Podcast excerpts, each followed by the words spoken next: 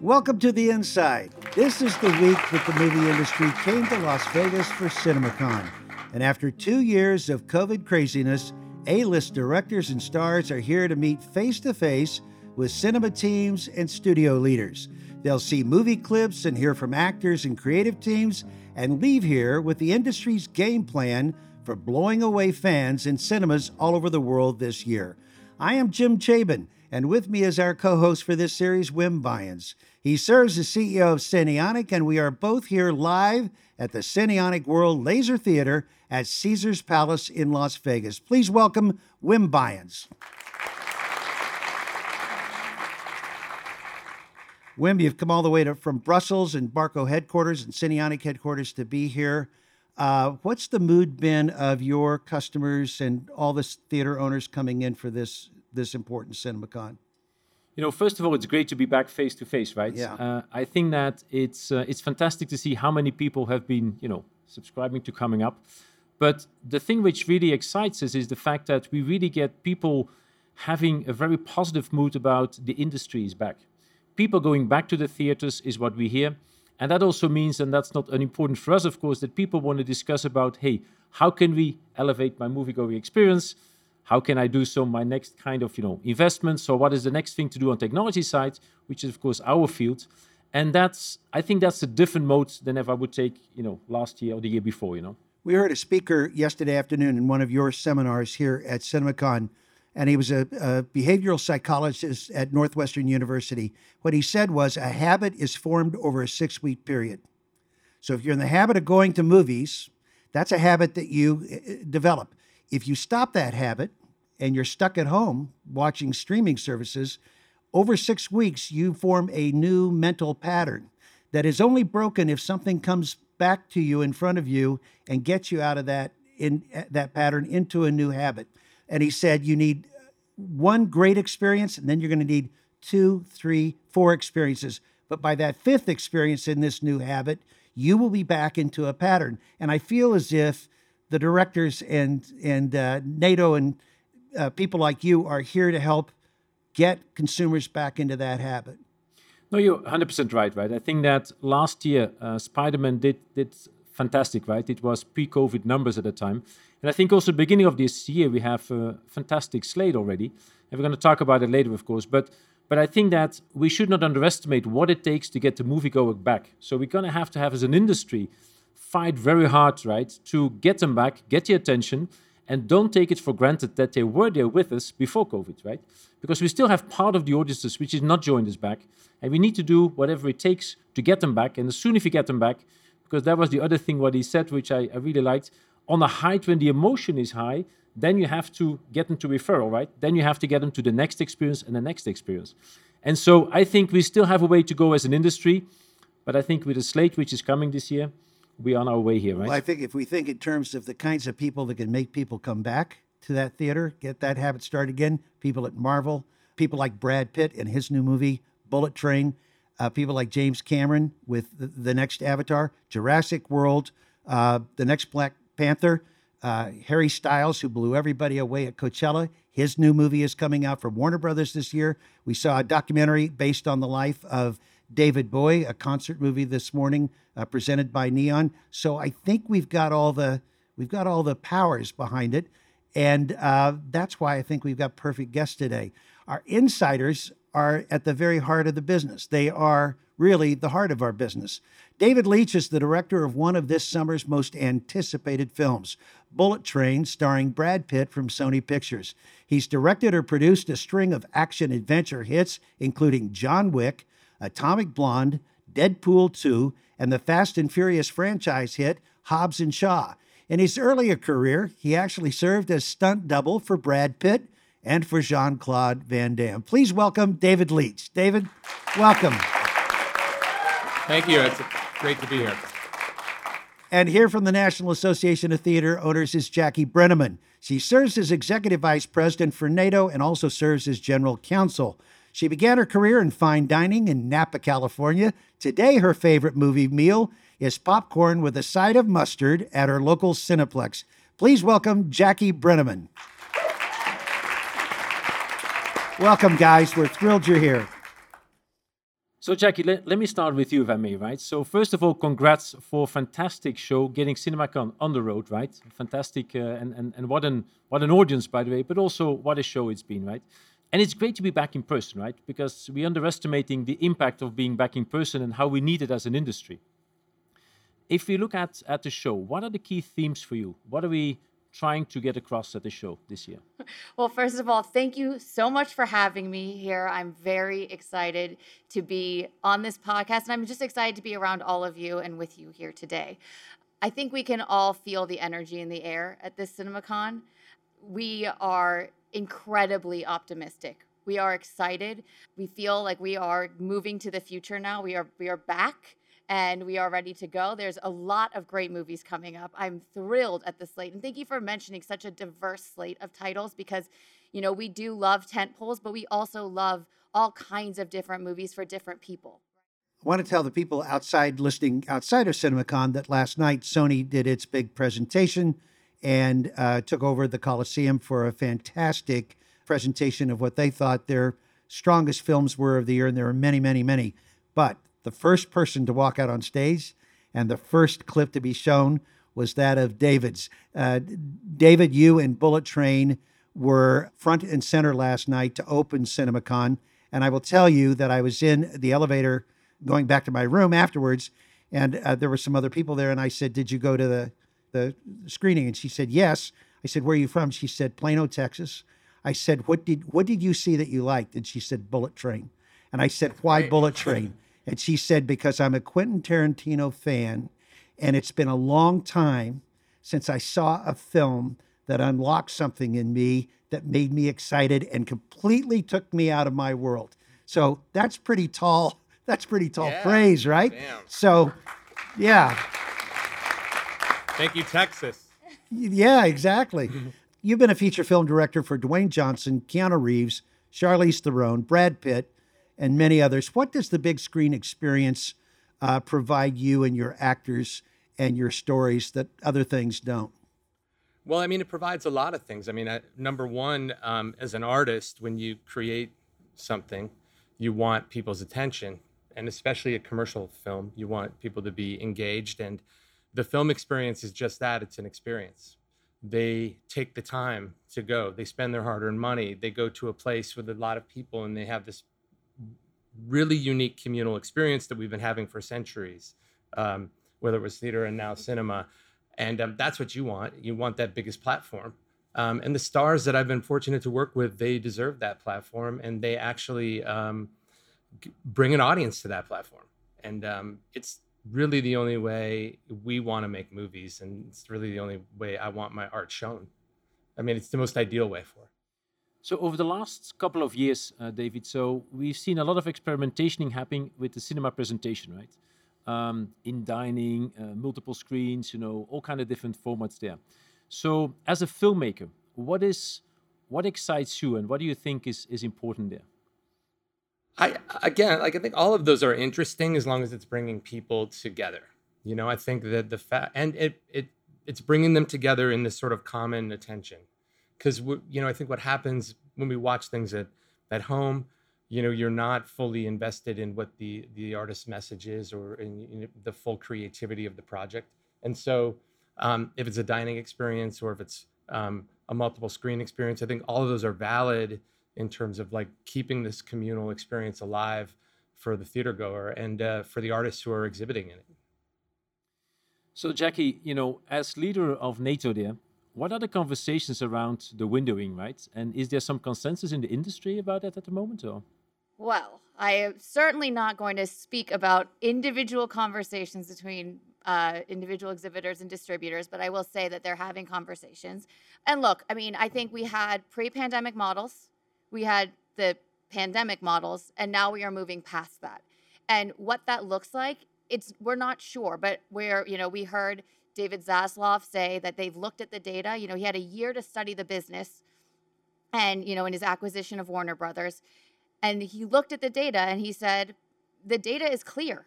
You know, if we give a movie a real window, we put real marketing behind it, it is more valuable in, during its entire life cycle. So there is not a business proposition from his perspective to just dropping windows and just shoving a bunch of things onto streaming without that kind of release. That's what his data shows, right? He said that publicly in an earnings uh, call. So that is a very that's a message we like to hear. I am also heartened to hear that data is just is driving decision making, and I do think that maybe that's a benefit from the pandemic is that we were able to get a lot of information uh, as an industry, and even when audiences really didn't have an opportunity to be back or they were afraid to come back and they had the opportunity to watch things at home. As soon as they were allowed to go see something in a theater with other human beings and feel things with other human beings they came back in droves. I mean to have record breaking numbers during omicron is a testament to the sign that movie theaters aren't just about movies as content. They are about movies as experiences and that is eternal. Do you get the sense that the customer the the fan base um, we've all moved on. We're not wearing masks. If you feel that it's important for your underlying conditions, people do. Everybody supports that. But is it a sense that the sense of fear on the on the part of the public going back to the movies that a lot of the concerns have evaporated and people are back at their cineplexes? So we have, I mean, kind of as an industry, we've been tracking uh, consumer sentiment all the way throughout the pandemic. Um, and the numbers have never been higher across all demographics, right? And so I do think that many of the sticking points, many of the issues on consumers that were less likely to come were also the consumers that not were being told not to come, right? They were being told there aren't movies for you. And that's a confusing message. When there aren't family titles, it tells parents, well, maybe it's not safe for me to bring my children. So as soon as a studio says, we're going to give you a family title, you know sonic overperformed. It beat its predecessor right? That is that is not what you normally see. It did incredible business and it made families now see more ads for more movies and got kids excited. I as a just a, a small side i have you know i'm a, i'm a parent i have two children. My son is four. And i you know la was closed almost the whole pandemic right? We were closed for a very long time. And the very first time you could go back and see a movie uh, you know, we took him and I told him, Oh, you're going to go see a movie in a movie theater. And he said, What's a movie theater? Because he had had a year and a half. How old is he? He's four now, but so he was, you know, two when the pandemic started. So he didn't have any movie theater memories. And I will tell you that he can tell you every single movie he's seen in a movie theater. It has watching him go from not knowing what a movie theater was to telling to being so obsessed and now he cries because his hair is not blue like Sonic it, it, it makes such a difference, right? That experience, I'm not lobbying him, I'm watching, and it's obvious. So, um, the once we have movies for audiences, they're coming. People, you know, older older women, which means over 35. I'm offended. Um, they're coming back. They came back for Dog. Then they saw ads for Lost City. They came back for Lost City. They're going to keep coming. David, uh, when when someone thinks of uh, uh, a David Leitch movie, I think there's an expectation, a good one, uh, a promise come along and we're going to have a good time, right? Yeah. Um, when you sit down with your actors and you've worked with this generation's finest and most beloved actors, when you're first sitting down with them, do you make a promise to them directly or indirectly about come come be a part of this idea I've got, this this script? What do you what do you what are you asking them and what are you telling them that you're going to deliver for them as an actor in your in your film? Um, well, I, thank you for saying that. I mean, I do strive to make them highly entertaining, and um, um, as some would say, and my producing partner Kelly would say, they're atonal at times in a good way. You know, like there's drama, there's comedy, there's there's stakes in the action, and all of these things, and it's a roller coaster event that, um, you know, a lot of uh, films can't handle one or two of those together, and I try to put all of them in, in every in every movie, right? But when we approach the actors in the beginning, we're always like we're collaborators. There's a there's a way that I direct and the way that we produce is that you know you need someone that comes in to take care of that character and discover the things that you're not thinking of yet. So when you work with such great talents like Brad Pitts and Keanu Reeves and the you know and the Charlize Therons, you're like um, you're wanting them to bring their ideas and you're wanting to put them into the computer of this big cinematic experience and then you're pushing them out the other end in hopefully the most uh, um, compelling way possible um, And I would say we do that with all the artists that we work with. You know, I come from stunts, and so the stunt department is very uh, integral in all the decisions I'm making. You know, drama wise, comedy wise. You know, you saw the stuff from Bullet Train the other night. Um, there's they they're in charge of a lot of different things. They're in charge of like getting Brad's character from A to B in a fight scene. So it's not only the collaboration with these great, you know, thespians. It's a great crew of artisans that make a movie, and it's not you know I'm just up here talking to you, but without that army of people and a great producer and um, it's I wouldn't be making David Leitch movies. So you were coming up, you were coming up the the ropes as Brad Pitt's stunt double, and now you're directing him. Yeah. does he does he ever look at you in the face and say, "What are you doing here?" Or uh, is is is uh, uh, uh, or recounting you know foolish stories of uh, right? You know, like yeah, he. There, right. I'm sure there were many times he's like, "How did he make it here?" he used to fall out of cars. How is uh, what can you tell us about Brad Pitt that that would inform our affection for him because we love him mm-hmm. through it all? what what is it? You've been at his side for for years, and this is just a total well, fan I mean, question. Uh, it's just more of a, generally an incredible human being um, and a great a professional. In, in in as a when I was a stunt double and he was an actor at that time, and I won't I won't name the movies, but um, he was a professional then, and he was at the you know you know first one there, uh, always on. Uh, always giving to the the the movie 110% and it's nothing's changed in his career and i think that's why he is where he is. Um, a lot of these stars that i've been fortunate to work with they're the same you know they're giving 110% and the as uh, glamorous as their life is they um they work really really hard. And um, his work ethic is uh, is off the charts and um, there's a reason why he's brad pitt Jackie, it seems that uh, inflation is in the news.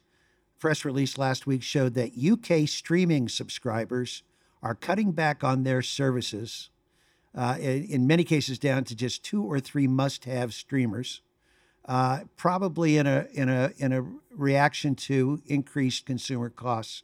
Netflix showed a loss last week of subscribers for the first time in ten years. What do you think is happening economically right now? Well, I, I will say, I think, you know, we're in a separate business than streaming, right? And I think comparing the, I think comparing the two has been a strange problem that has, I don't know, created a self fulfilling prophecy, right? There's, there's what you do at home and there's what you do in the theater. And, and oddly, you know, one of the things that we've been finding coming out of the pandemic is consumers are more likely to be spending more at the theater, right? They're, they're going to the bigger formats. They're spending more on concessions. They're valuing it even more. So, you know, the I think it's very important. I think Wall Street's starting to say that that some of these at home options need to show that they are a, a business that's based on profit and loss. And that's going to happen. But our industry is well established. We've already shown that we can be profitable, and we've shown that when we are challenged, I mean, so many, I can't even tell you the number of theater owners that I that went through the worst time of their lives and they did not quit. They came back. They are they are fighting. They are they are ready to go and they are that they interact with their community. They know those people better than anyone else and that is a value that I think movie theaters have always kind of been recession proof, inflation proof and I think we're going to show that as well. So David, when you releases your films, you know, what kind of technical innovation are you looking forward to? What's important for you in building a movie? in terms of production, you know, it's there's there's always innovations in sort of the camera equipment we're using and sort of the uh, the stunt um, and special effects equipment we're using for the big action sequences, the visual effects. You know, on Bullet Train, we used um, some virtual production elements that were really, really interesting and compelling that you know really streamlined our post. But in terms of like the exhibition, I think it's like getting to the audience to see it in the highest quality and the and the and the best quality they can see it in all the locations around the world and like keep stepping that up you know i think um filmmakers like myself you know you you you're you're color correcting this movie and you see it one way and you want it to be that way and you want to really present your art in this final image and when we can have sort of this the strongest projectors and the strongest imagery in theaters, it just gives you comfort that um, people are seeing what you've created the way you want to see it. And that's, you know, I think that's where we want theaters to go. At least that's what I'm hoping for more technology in that.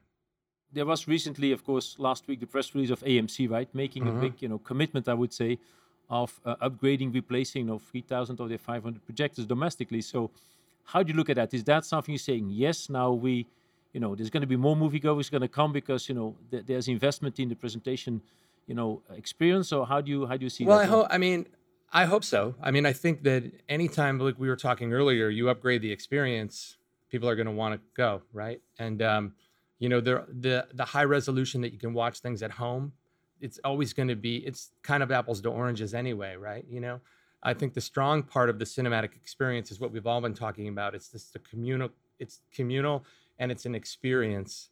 But I think the technical advances are only going to help, and I think we should be striving for that. Wim, you announced, or Adam Aron at AMC announced, you are equipping how many of his theaters well, 3,500. With brand new uh, Laser series projectors, yeah. laser projectors, and I think it's fascinating because here we are talking about you have that f- chance to make the first impression, you get people back. I saw everything everywhere all at once uh, the other day. Crowd loved it. I can't imagine seeing that movie on a smaller screen, with with the sound and the and the size of the screen.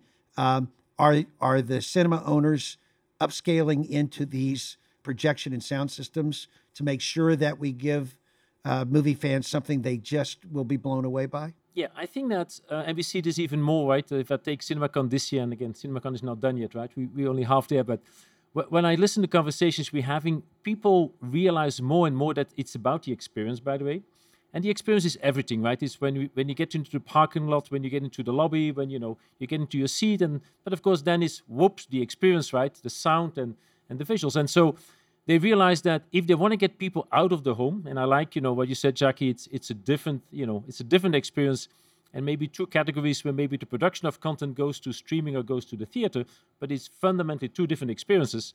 One is an out of home enjoyment, and the other one is is on the couch at home, right? And they're just different. But people realize if you want to get people out of the couch, you're gonna have to do something special. And I think what um, the latest, you know, blockbusters, but also the box office, which is rising and you know still a way to go, of course, is helping exhibitors to, to see room for investments.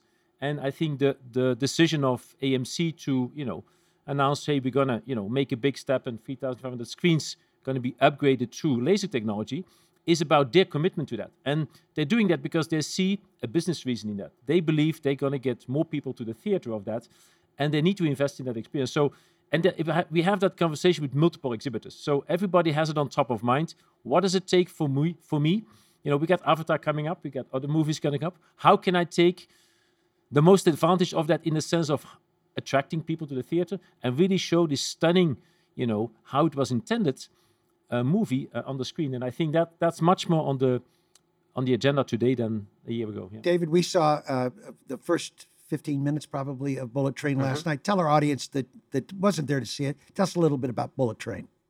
Uh, Bullet Train is um, an sort of action thriller with a highly comedic edge, and it's about um, uh, a group of uh, eccentric assassins that all arrive on a bullet train in Tokyo with um, competing agendas, but they're all sort of linked, and they soon find out that. Um, you know, you, they ultimately all find out that you can't control your fate, and that somehow we're all connected.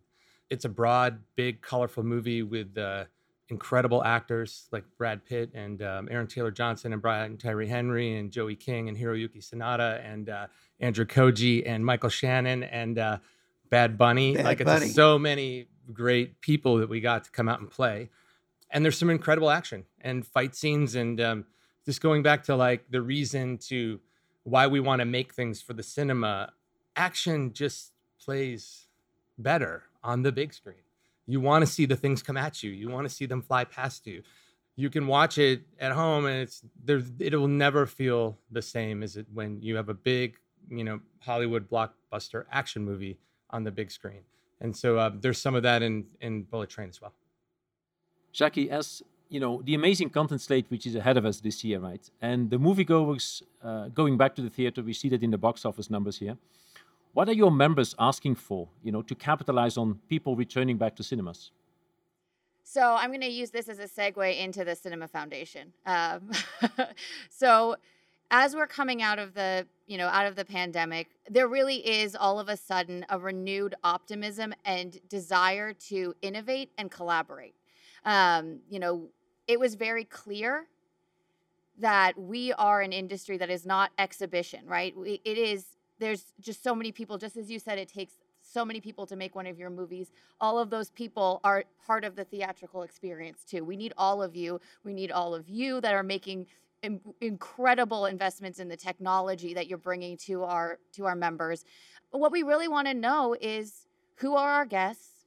You know, how do we get them back? And how do we as we're bringing them back make sure that they're having an amazing experience and bring back bring in new employees and make them understand that they're connected to something really special. So we decided kind of with all of those thoughts in mind to develop a cinema foundation and the Cinema Foundation is not just exhibition, it is everyone that is part of the ecosystem is going to have a seat at the table. And we are trying to do quite a lot of things. You know, we're, work, we're making investments on cinema careers, education, and diversity. We're working on really partnering with the creative community and doing an, industry promotion. We're also developing two think tanks one on innovation. And innovation, you think of all of the different ways that we can understand who we are and why we're special right?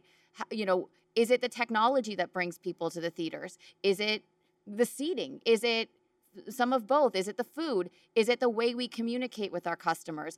Um, lo- t- really learning about our business and how to to know it better and expand it better, and then at the same time working with all of the technology companies, filmmakers, and exhibitors, and, and distributors, and other content providers, and getting in a room together and understanding how do we make the technology of the future the right match all of those those innovations and then throughout all of that backing it up with real data and research so bringing numbers to the table um, speaking with numbers and studies and and then also of course a, a, charitable arm of that as well so we're, we're figuring it out our okay. members want to know how how they can help david we we uh, we have heard from people that kind of surprised us but senior studio leadership or filmmakers who actually slip into movie theaters to watch their own films in front of an audience on a weekend. Do you ever do that? Yeah. Oh yeah. Yeah. Yeah. I mean, when the movie's released, I think it's it's fun to just again that's why you make it right you know uh, it's for this communal experience and you want to make sure that it's working and and and there is sort of the charge as an artist to really feel the emotional visceral response from the audience and um, that's what you know especially with comedy and action. It's pretty um, empirical. People will ooh and ah at the action, and they'll laugh at the comedy, and it, um, and maybe it's like a stand-up comedian who wants to hear if their jokes are working or whatever. But you want to see, you want to feel their energy, and so yeah, I think it's good. It I definitely sneak in and see it once. So David, on, on the the bullet train, right? It was based on a Japanese book from 2010, right? Which really being about uh, the wider reach and, and source uh, material, right? Do you see any trends how you reach out to those other creative sources for um, for those materials? Well, I mean, I think that the world has obviously shrunk in in that respect in terms of like um, the way that people are consuming all of, you know, anime or animation or uh, novels and um, things can go international very quickly, and we can find material from um, all over the world and um, and then make it our own within sort of this within this space of like you know the action thriller space or take it from one country where it was really popular and make it global you know like we did with bullet train so um yeah i think it's like the world has kind of gotten smaller and then we would we go to all sort of all cultures and all ends of the world to find great material and great stories and and try and find ways to tell them and reach more people can I just throw in something here too? Um, you know, I think that this is such a positive development because what we see is our audiences are really diverse. And for so long, the green lighting decisions seem to be based, and they, I mean, mm. I'm sure they still are, on, you know, a, a series of, of comps, right? And I feel like the comps can end up being limiting, right? Because you you think that you therefore need to keep like four white guys in a movie and then you know you think you know who your audience is because you're t- you're creating things for one specific audience and as studios started to diversify who they put on camera the audiences responded an insane amount right and so i think that there's now more trust in going to outside source material and feeling like we can be more flexible in what we're comping to. Like we can comp much more to theme than to the race of someone in a movie or the, the, the country of origin and feel more confident that audiences these days aren't so limited and they're not 100%. so boxed in when mm-hmm. they're thinking. Yeah, and I think if you look at some of the the you know the the casting choices, especially in Bullet Train, quickly like you saw a really beautiful palette of people in the first ten minutes of that movie, and um, that's just something that we take to heart as filmmakers and sort of like to show the world that way. There are mergers and acquisitions going on in Hollywood with uh, Discovery and Warner Brothers and Amazon buying MGM. Question for you, Jackie and, and, and Wim. Do you see more mergers and acquisitions as far as the theater owners? Are we going to see fewer owners, or do you think that uh, we've made it through this tough time and and uh, you don't see a lot of activity on that front? Well, I mean, I don't see the kind of mergers and acquisitions that are based on everyone lost out in the pandemic and they're desperate. I, I certainly would assume that things will change as they have the entire history of this industry. So it would be naive for me to think that there won't be any changes. Um, you know, new companies coming in. I mean, I'm very heartened to see, you know, new young companies that started in the pandemic, people who felt like this is a sector I want to be involved in more than ever. So I think we're going to get new entrants and maybe they'll get big and they'll buy up some of their competitors, but we're not seeing any kind of panic based mergers and acquisitions. It's it's all exciting and uh, what I see is it's much more numbers based these days, right? I think people doing acquisitions, they are definitely you know, especially some of the mid tiers, which saying, hey, we want to, you know, uh, get bigger, right, and and want to get more scale. Um, but I think they're selective, right? They, they really do their homework well, and they they make sure that they know what they're buying. Uh, and I think that's that's probably pandemic has learned it, right? So you need to keep on being, you know, uh, running your company and being an entrepreneur, but at the same token, you want to make sure that that you got your numbers uh, in place. So. Yeah, and I do think that some of the new news, um, like especially things like what David Zaslav said, I think a lot of that will also help lenders feel more comfortable being in this space, um, and investors feel more comfortable being in this space. So I do think um, that kind of optimism will probably fuel some some changes too. David, uh, Bill Gerber, who was producing the new David Bowie uh, biopic, um, basically said, "No one makes a movie hoping someday it'll be shown on an iPhone." uh, when you go out to a movie, what what's your format of choice? What do you like? Do you like the large formats? Do you like what what kind of a movie theater experience? I am. Like? I mean, I do really love the large formats, but um, again, I think it's more of the the experience with the people, and I think it can be all all of them are work because I think oh, I mean, you were saying that there's a lot more interest in the large formats right now. People are going to the sort of higher tech sort of venues.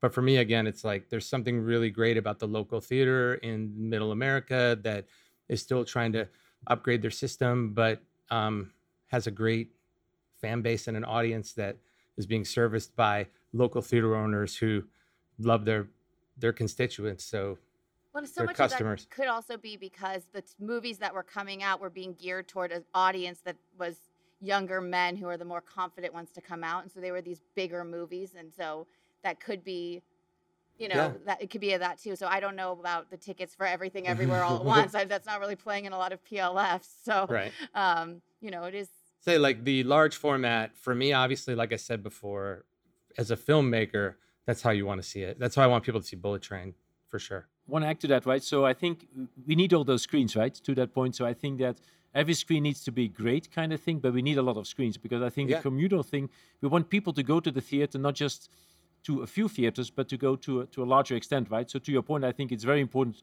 we keep as a as a broader industry, uh, get everybody up to that, and and those experience needs to be good. And of course, you got the special experiences, great, but you want to make sure that we, we keep that broad base. I think that's. Yeah. David, name a movie in the last year that you just loved. Just just. Oh my God! Um, now now you put me on the spot, and I'm gonna um, name two. who are you gonna Who are you gonna piss off? Jackie. Oh, oh, I can name a million. Um, well, I I saw um, Unbearable Weight of Massive Talent. I'm a huge Nick Cage fan, so I And? was like, Good? that movie was made for me. Good? Loved it. Loved it. Okay. Lost City also. That was a Jackie Okay. movie. Okay. Wim. Well, you know, the last one I saw was Fantastic Beast, right? Stunning, you know. Yeah. All right. I would say Dune. Dune struck me as a movie that I thought I was going to another world. And I was in a movie theater and I thought I wouldn't get this at home. Right. So uh, thank you, Jackie. Thank you, David. We close with a comment made by Viola Davis last night on stage at the Coliseum. When she came out to talk about her new film, Woman King, she got a standing ovation, which is relatively rare, rarely given at CinemaCon. It was given to her. And she said, There are five words I do not wish to take to the grave. I was not brave enough. Thank you, David Leitch. Thank you, Jackie Brenneman. Thank, Thank you, you. Wim. And thank you, CinemaCon. Thank you. Thank you, guys.